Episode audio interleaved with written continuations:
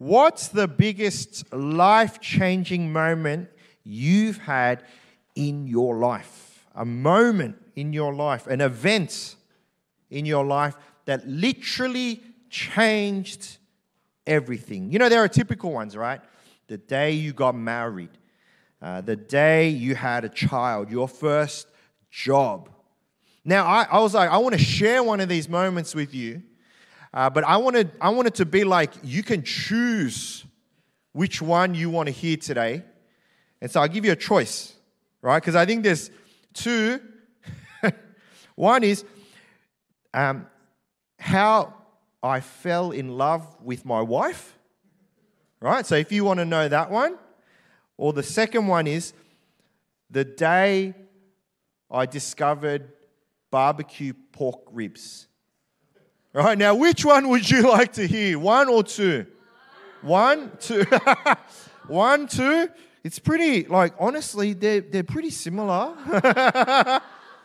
I think I got some photos. Oh, that's, come on. Come on. Every time I see that photo, I'm asking myself, what am I looking at? What am I looking at? And then there's this, right? And there's this. So are we going with two? Or are we going with one? One. Okay, Albert said one. Okay. I'll tell you his story. So here's the story. Hand on heart, in the presence of God, this is the truth. Is my wife here? Oh, she's back. Okay. She missed the photo. Do you see the photo? Can you show my wife the photo? Look at that. Still looks like that. I don't look like that. Who's that guy? Anyway, my wife and I met actually not too far from here, and we were serving in, my wife went to one church and I went to another church, and we were serving in an inter-church ministry for high school kids. And hand on heart, she liked me first. But that's not what the story is about. The story is about how I changed.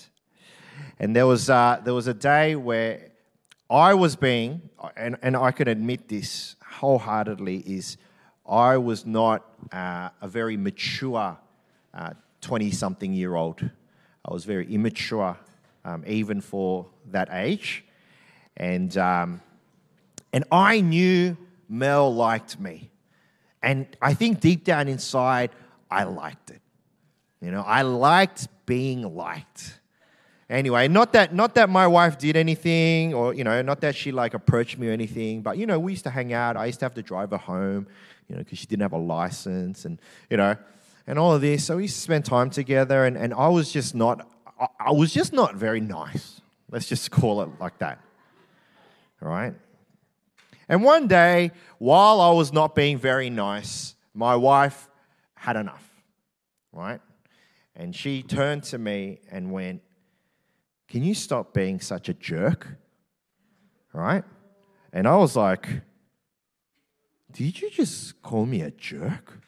And I was so offended, because no one calls me a jerk, right? I was not the type of guy that would be around being called a jerk. And I went home that night deeply offended, because she called me a jerk. And I couldn't, like, I struggled to sleep, right?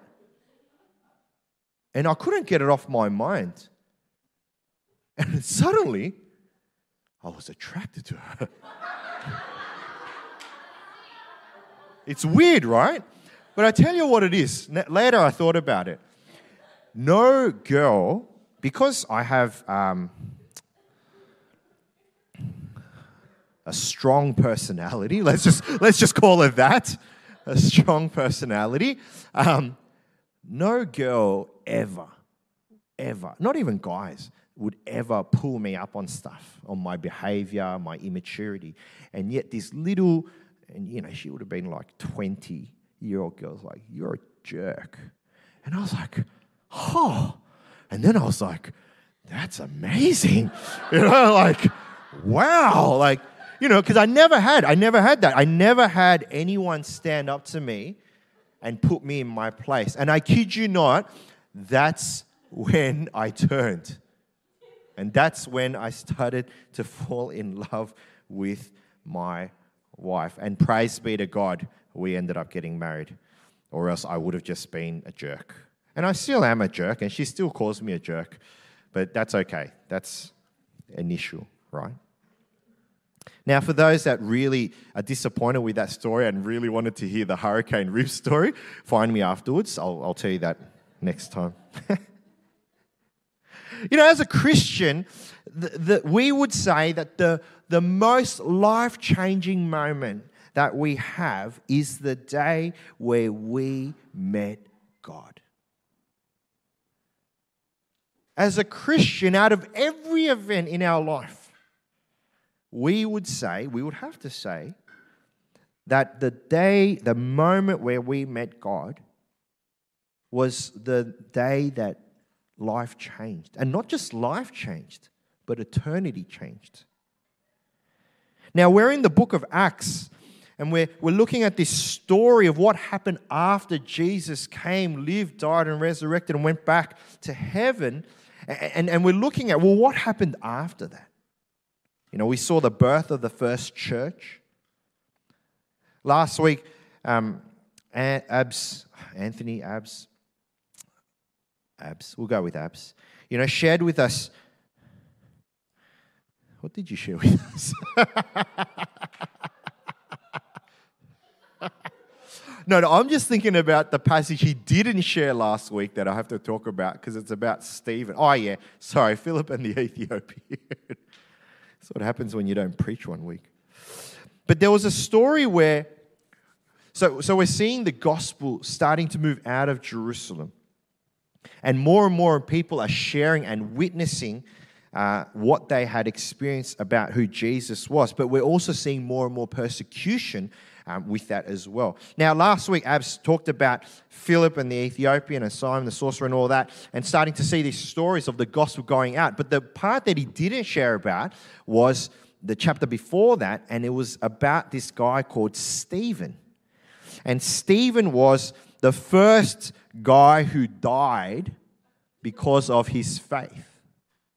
And I think Abs was a bit scared to share that story because it was about Stephen. And I don't take it personally.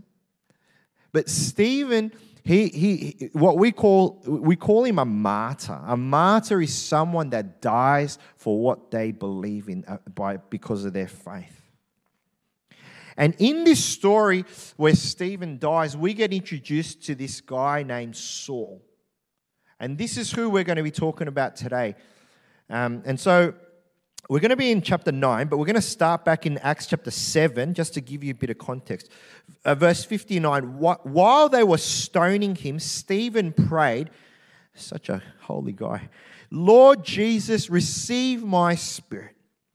Then he fell on his knees, cried out, "Lord, do not hold this sin against them." When he had said this, he fell asleep. He died.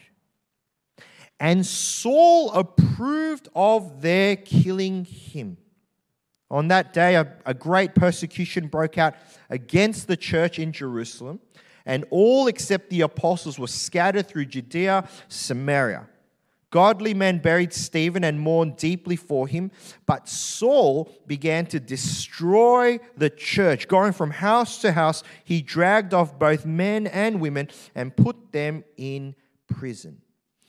So this is when we first meet Saul.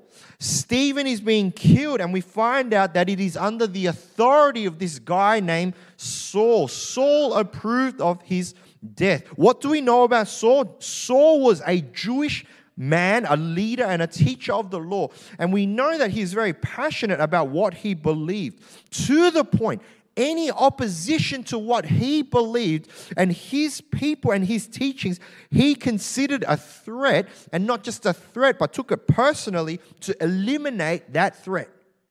Jesus and his teachings were a threat. So we see in Acts 8:3, Saul is going to house to house to house to find these Jesus followers, putting them in prison and ultimately putting them to death.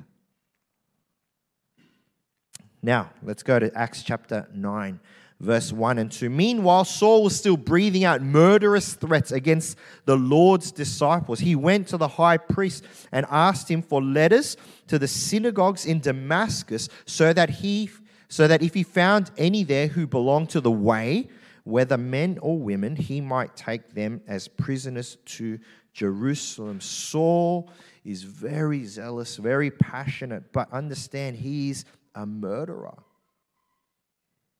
using his position of power to persecute the followers of Jesus. Now, you have to understand this. You need to understand the depth of Saul's beginning. Saul is a bad guy. Like, he's not just a bad guy. He's a rotten, terrible guy. He is not just, we don't like you, we don't like you. He is going and finding Christians, putting him in jail, and some of them will die. And then Saul has a life-changing moment. Let's read in verse 3. As he neared Damascus on his journey, suddenly a light from heaven flashed around him. He fell to the ground and heard a voice say to him, "Saul, Saul, why do you persecute me?"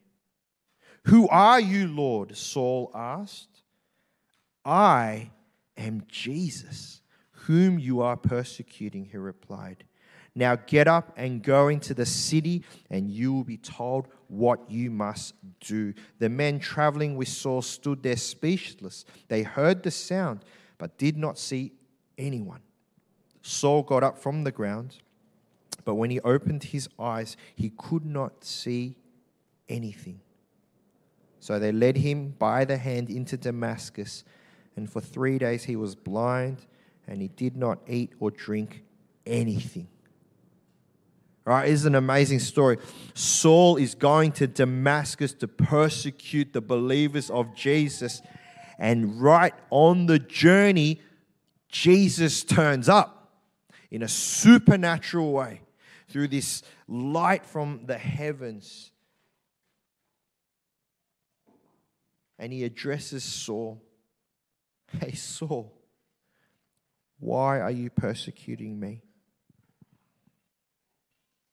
The encounter happens, and Saul finds himself blind. Couldn't eat, couldn't drink for 3 days. Now, they don't talk about this, but imagine Saul sitting there, blind. 3 days, 3 nights. He can't eat. He's not drinking. And he's sitting and he's pondering, what just happened? What just happened? I'm heading down to Damascus to persecute Jesus because Jesus is a false prophet against what I believe. And yet Jesus turns up, meets him personally. It would have been very interesting to know what Saul would have been thinking in those 3 days. Let's keep reading verse 10. In Damascus, there was a disciple named Ananias. The Lord called to him in a vision, "Ananias." "Yes, Lord," he answered. The Lord told him, "Go to the house of Judas on Straight Street and ask for a man from Tarsus named Saul, for he is praying." Interesting. He's praying. "In a vision, he has seen a man named Ananias come and place his hands on him to restore his sight." "Lord," Ananias answered, "I have heard many reports about this man and all the harm he has done to your holy people in Jerusalem. And he has come here with authority from the chief priest to arrest all who call on your name." But the Lord said to Ananias, "Go. This man is my chosen instrument to proclaim my name to the Gentiles and their kings and to the people of Israel. I will show him how much he must suffer for my name." Such an interesting story. God calls his disciple called Ananias and says, "Hey, you need to go and meet Saul." And Ananias is like, "Yo, I know who Saul is. He's coming to get me." You know, Ananias knew exactly who Saul was. And so when God said, go and meet him, what Ananias was signing off, ultimately, he was running a risk. Because if this wasn't from God, he was literally going to meet the man that was going to kill him. But God replies to Ananias, go, this man is my chosen instrument to proclaim my name to the Gentiles and to their kings and to the people of Israel. And Ananias would have been thinking, this man? Saul? He's killing your people. He's putting them in jail. You're going to use this man? Surely not him. Surely. Verse 17.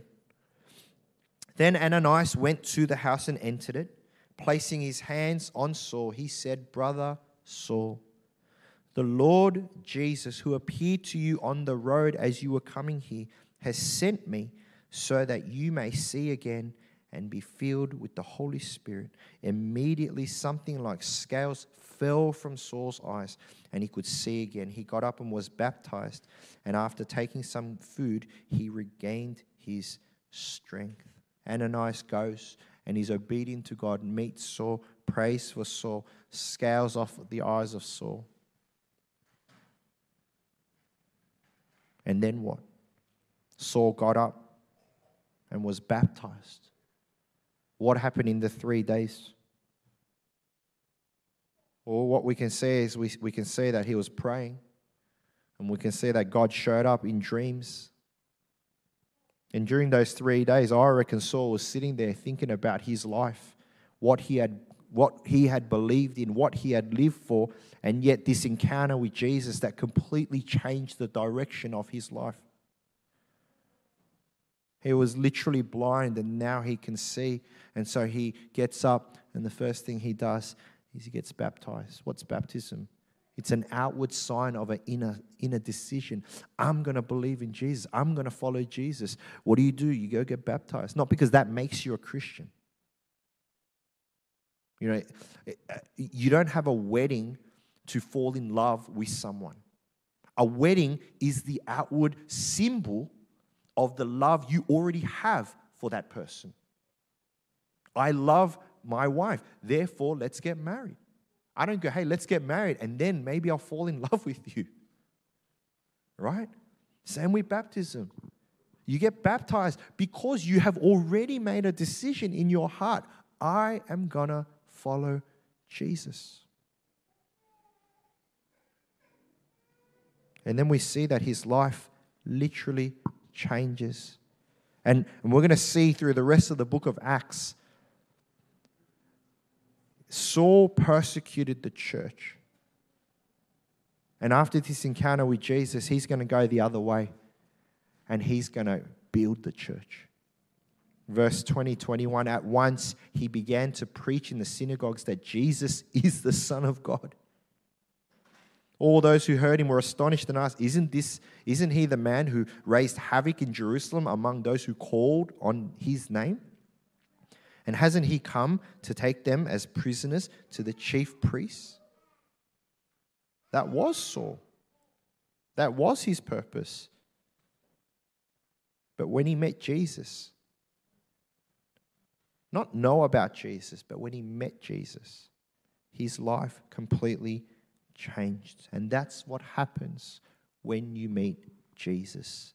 When you decide to follow him, your life completely changes. Now, many of you have heard my testimony of when I first met Jesus, so I didn't want to share that again, but I wanted to invite one of our leaders, Sung Woo, to come and share his story. And as he comes up, I've got some photos. That's Sung Woo on his wedding day. Ignore him. That's Kenny. That's our high school friend. But I was like, doesn't Jenny look exactly the same? But like, who is this man in the middle, right?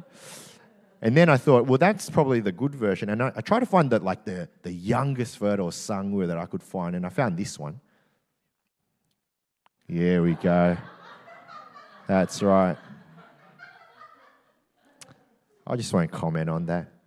Anyway, I'm going to invite Sung Woo to come and share his testimony.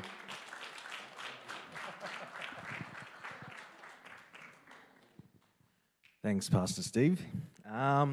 Good morning, church. My name is Sung Woo, and I'm here to share my testimony with you guys. I've got a time limit, so I've got to keep to that. Now, I grew up in a very, very conservative Christian family. It was very strict.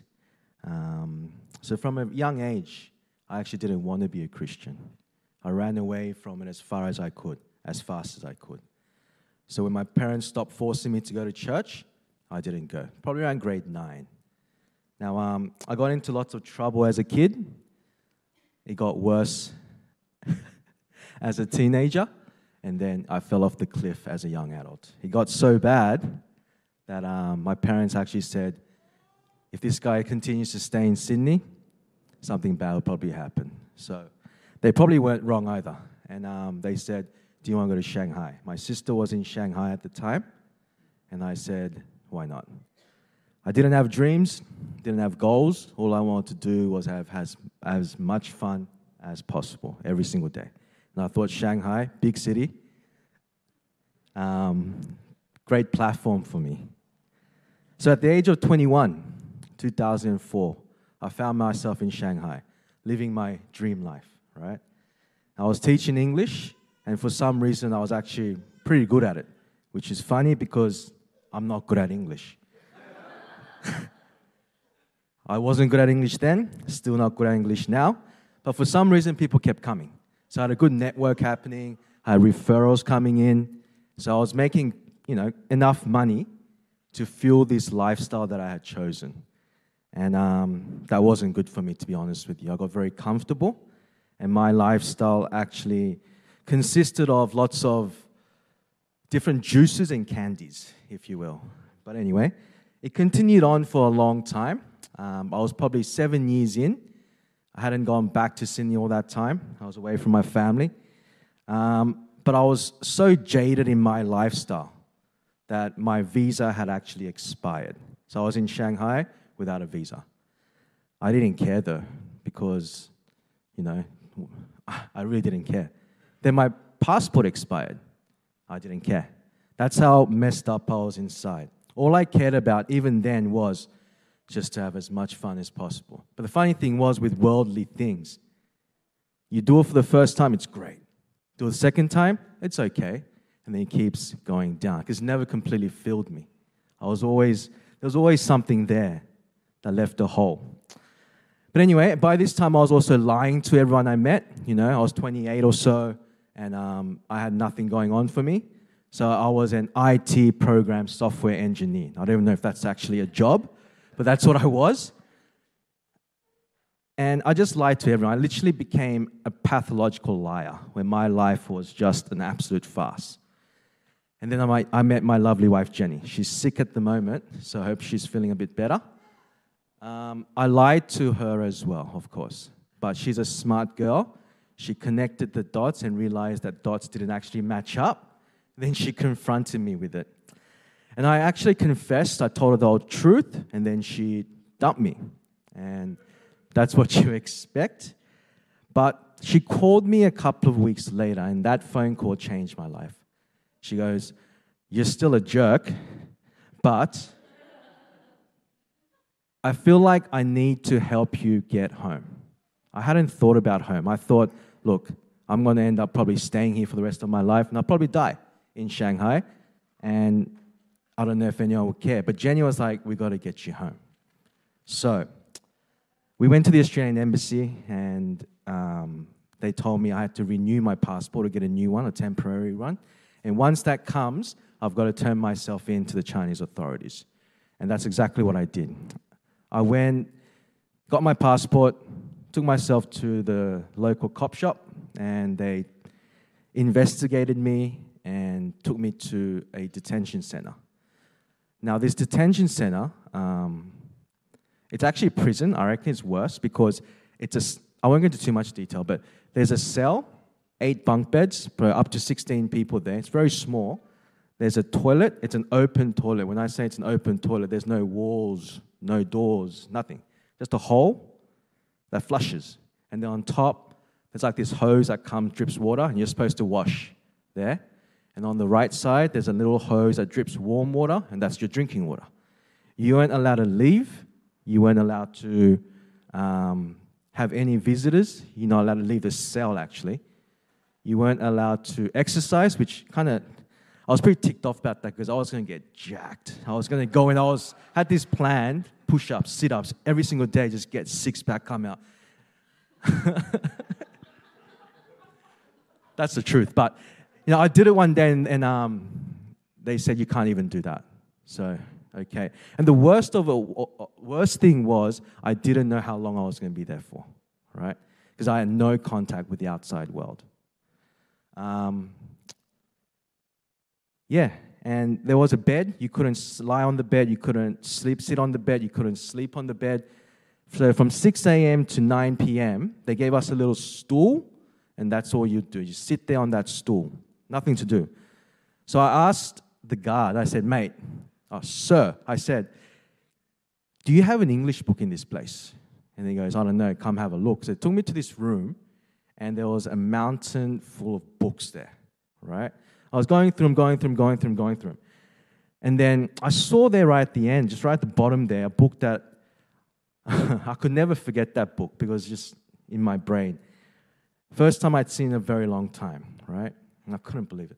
It was the Holy Bible, the only book in that whole prison that was in English, the only book I could read, right? 15 hours every single day to do absolutely nothing. And the only choice I had was to read this book. The funny thing was, it was a King James version as well. So if you guys know what the King James version is, that's the old school English. And I was like, you got to be kidding me. Anyway, I took it with me, sat on my stool, day one, opened the book. But before I started reading, I actually prayed.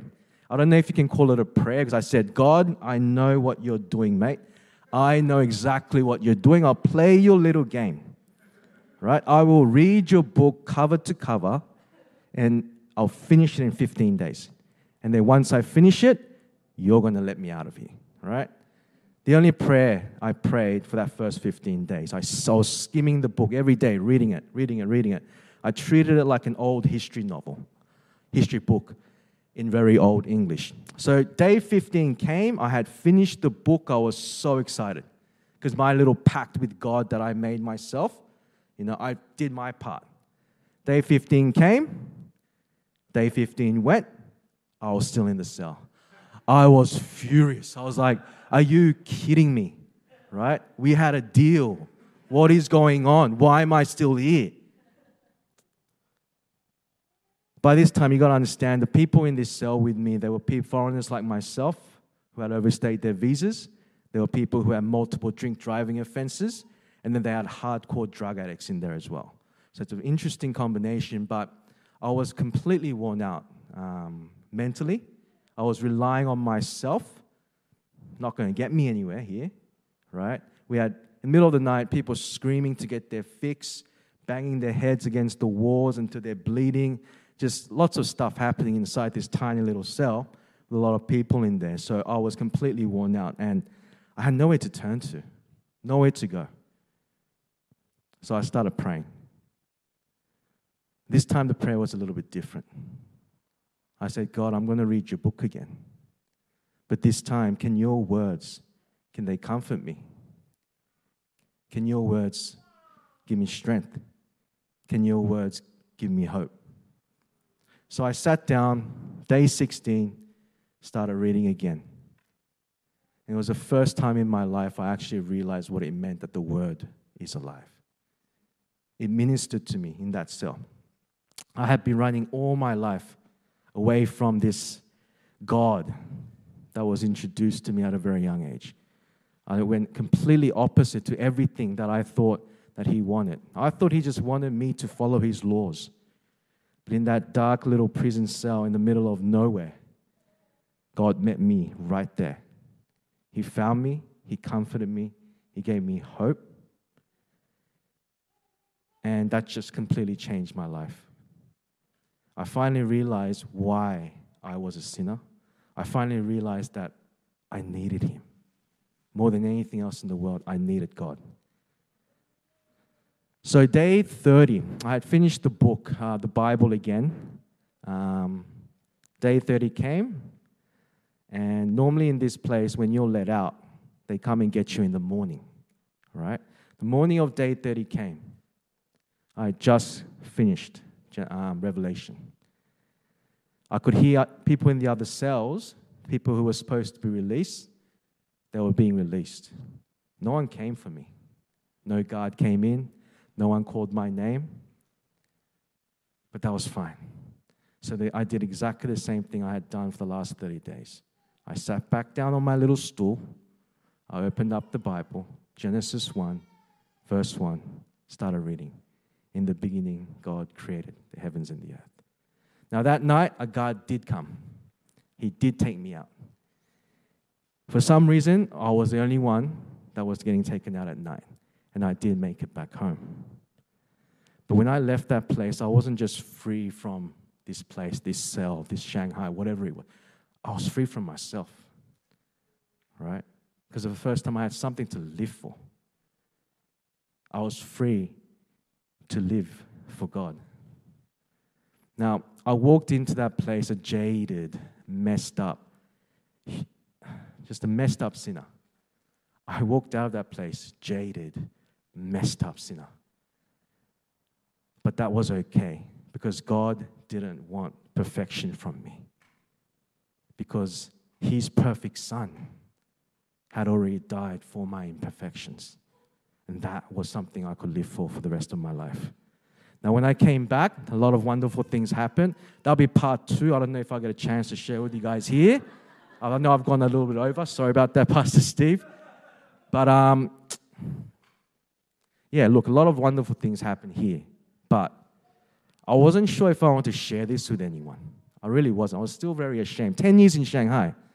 I can't even speak Chinese, all right? Sure. But I was talking to someone, a mate, and he actually told me, he's a lot smarter than me, by the way, but he actually told me, you need to share your story with others because this isn't your story. And I actually thought about that, and it's not my story, guys. It's God's story. I was never the main character in my story. God was. And thank God for that. Thanks, guys.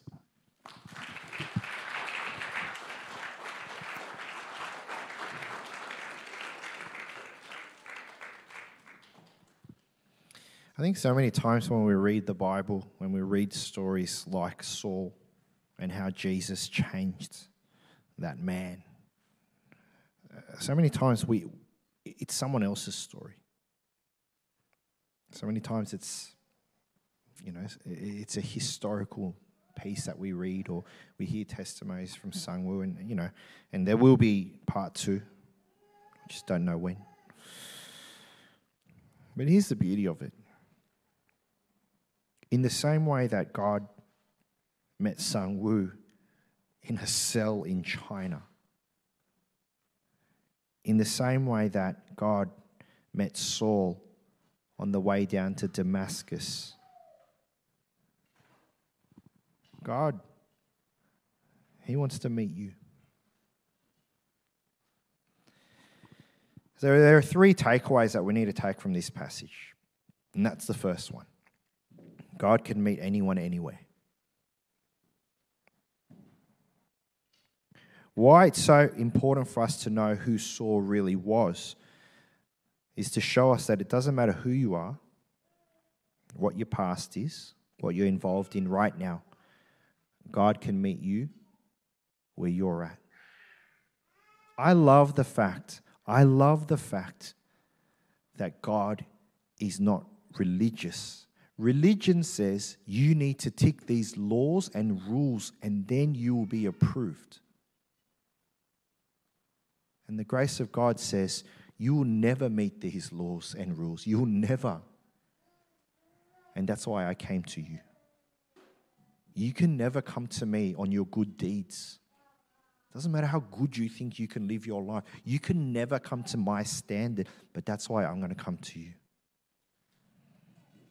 You know, we fall short of the glory of God all the time, and yet God meets us. And I love what Sung Woo said. That testimony is not the story of Sung Woo. That's the story of God. And that story is for every single one of us, because God is for every single one of us. So the first thing that we need to understand is that God can meet us. He can meet anyone, anywhere. There's no such thing as a write-off. Number two, change is inevitable. And this is the part that Sung Woo didn't get to share. And this is the part that we're going to see later through the life of Saul. Later, Saul changes his name. He changes his name to Paul. You cannot go through such a dramatic event in your life and not be changed. You cannot get married and continue living like a single man. You cannot eat hurricane's ribs and go back to eating sushi and salad. Change is inevitable with such a big event. When you meet Jesus personally, not when you come to church, not even just when you read the Bible, but when you meet God personally, change is inevitable. Every day we walk with Jesus, we change to be a little bit more like Him. Now, here's the note at the bottom. Here's the disclaimer. Every single person's journey of change is different. Every single person's journey and pace of change is different. So don't look at other people and go, man, look at that life. Like, don't hear Sung Woo's testimony and go, man, why isn't my life like that? That's because you're not Sung Woo. That's God's plan for him. Every single one of us has a different plan. God, that's the beauty of God. He has a different journey for some of you. For some of you, it's like that. It's this crazy, like supernatural, like lightning moment in the middle of a cell in China or on the road down to Damascus where you hear the word of God and it's just like, wow. And then suddenly everything you do changes 180 degrees. For some of us, that's our life. But for some of us, the change is so subtle that you even question, am I changing? But that's okay. You've got to be okay with your journey. But you've got to know that change is inevitable. Change is inevitable. And the beauty is God, He is patient. We are not patient. Sometimes we are, you know, we're frustrated. Why don't people change? Why don't we change? But God is patient. And He will be there, and He will be there and ready for whenever you are. Third, God can use anyone. And we're going to see this in the rest of the book of Acts. God uses Saul to be the messenger to take the gospel to the non-Jewish community. Now, let me reiterate this. God uses Saul, the guy that was trying to destroy the church, trying to disdain the name of Jesus, persecuted, was responsible for the first martyr death. God uses that man, not just to share the gospel with the non-Jewish community, that's us. God used Saul so that we can have church here. God uses Saul to write 2/3 of the New Testament, a man, a murderer. It's a reminder that not only can God meet anyone anywhere, but He can use anyone for anything. He can use your story. Sung Woo, you know, the friend that told Sung Woo, you've got to share that story. That's what witnessing is. That's all it is. Here's the story of God in my life. God can use anyone for any of his purposes, including the broken like you and me. So the question that we are left with is this: have you met Jesus personally? Not, do you know about Jesus? Not, do you own a Bible? Not, have you been coming to church? But have you met Jesus personally? For some of us, it might have been the lightning from the sky or a supernatural experience. But for some of us, it might be just the quiet peace in our heart. A whisper to our soul that says, hey, I'm real. And I'd really like to be with you. Has your life been changed? Or is your life continuing to change? Are you ready to be used by him, to be his witnesses to the ends of the earth?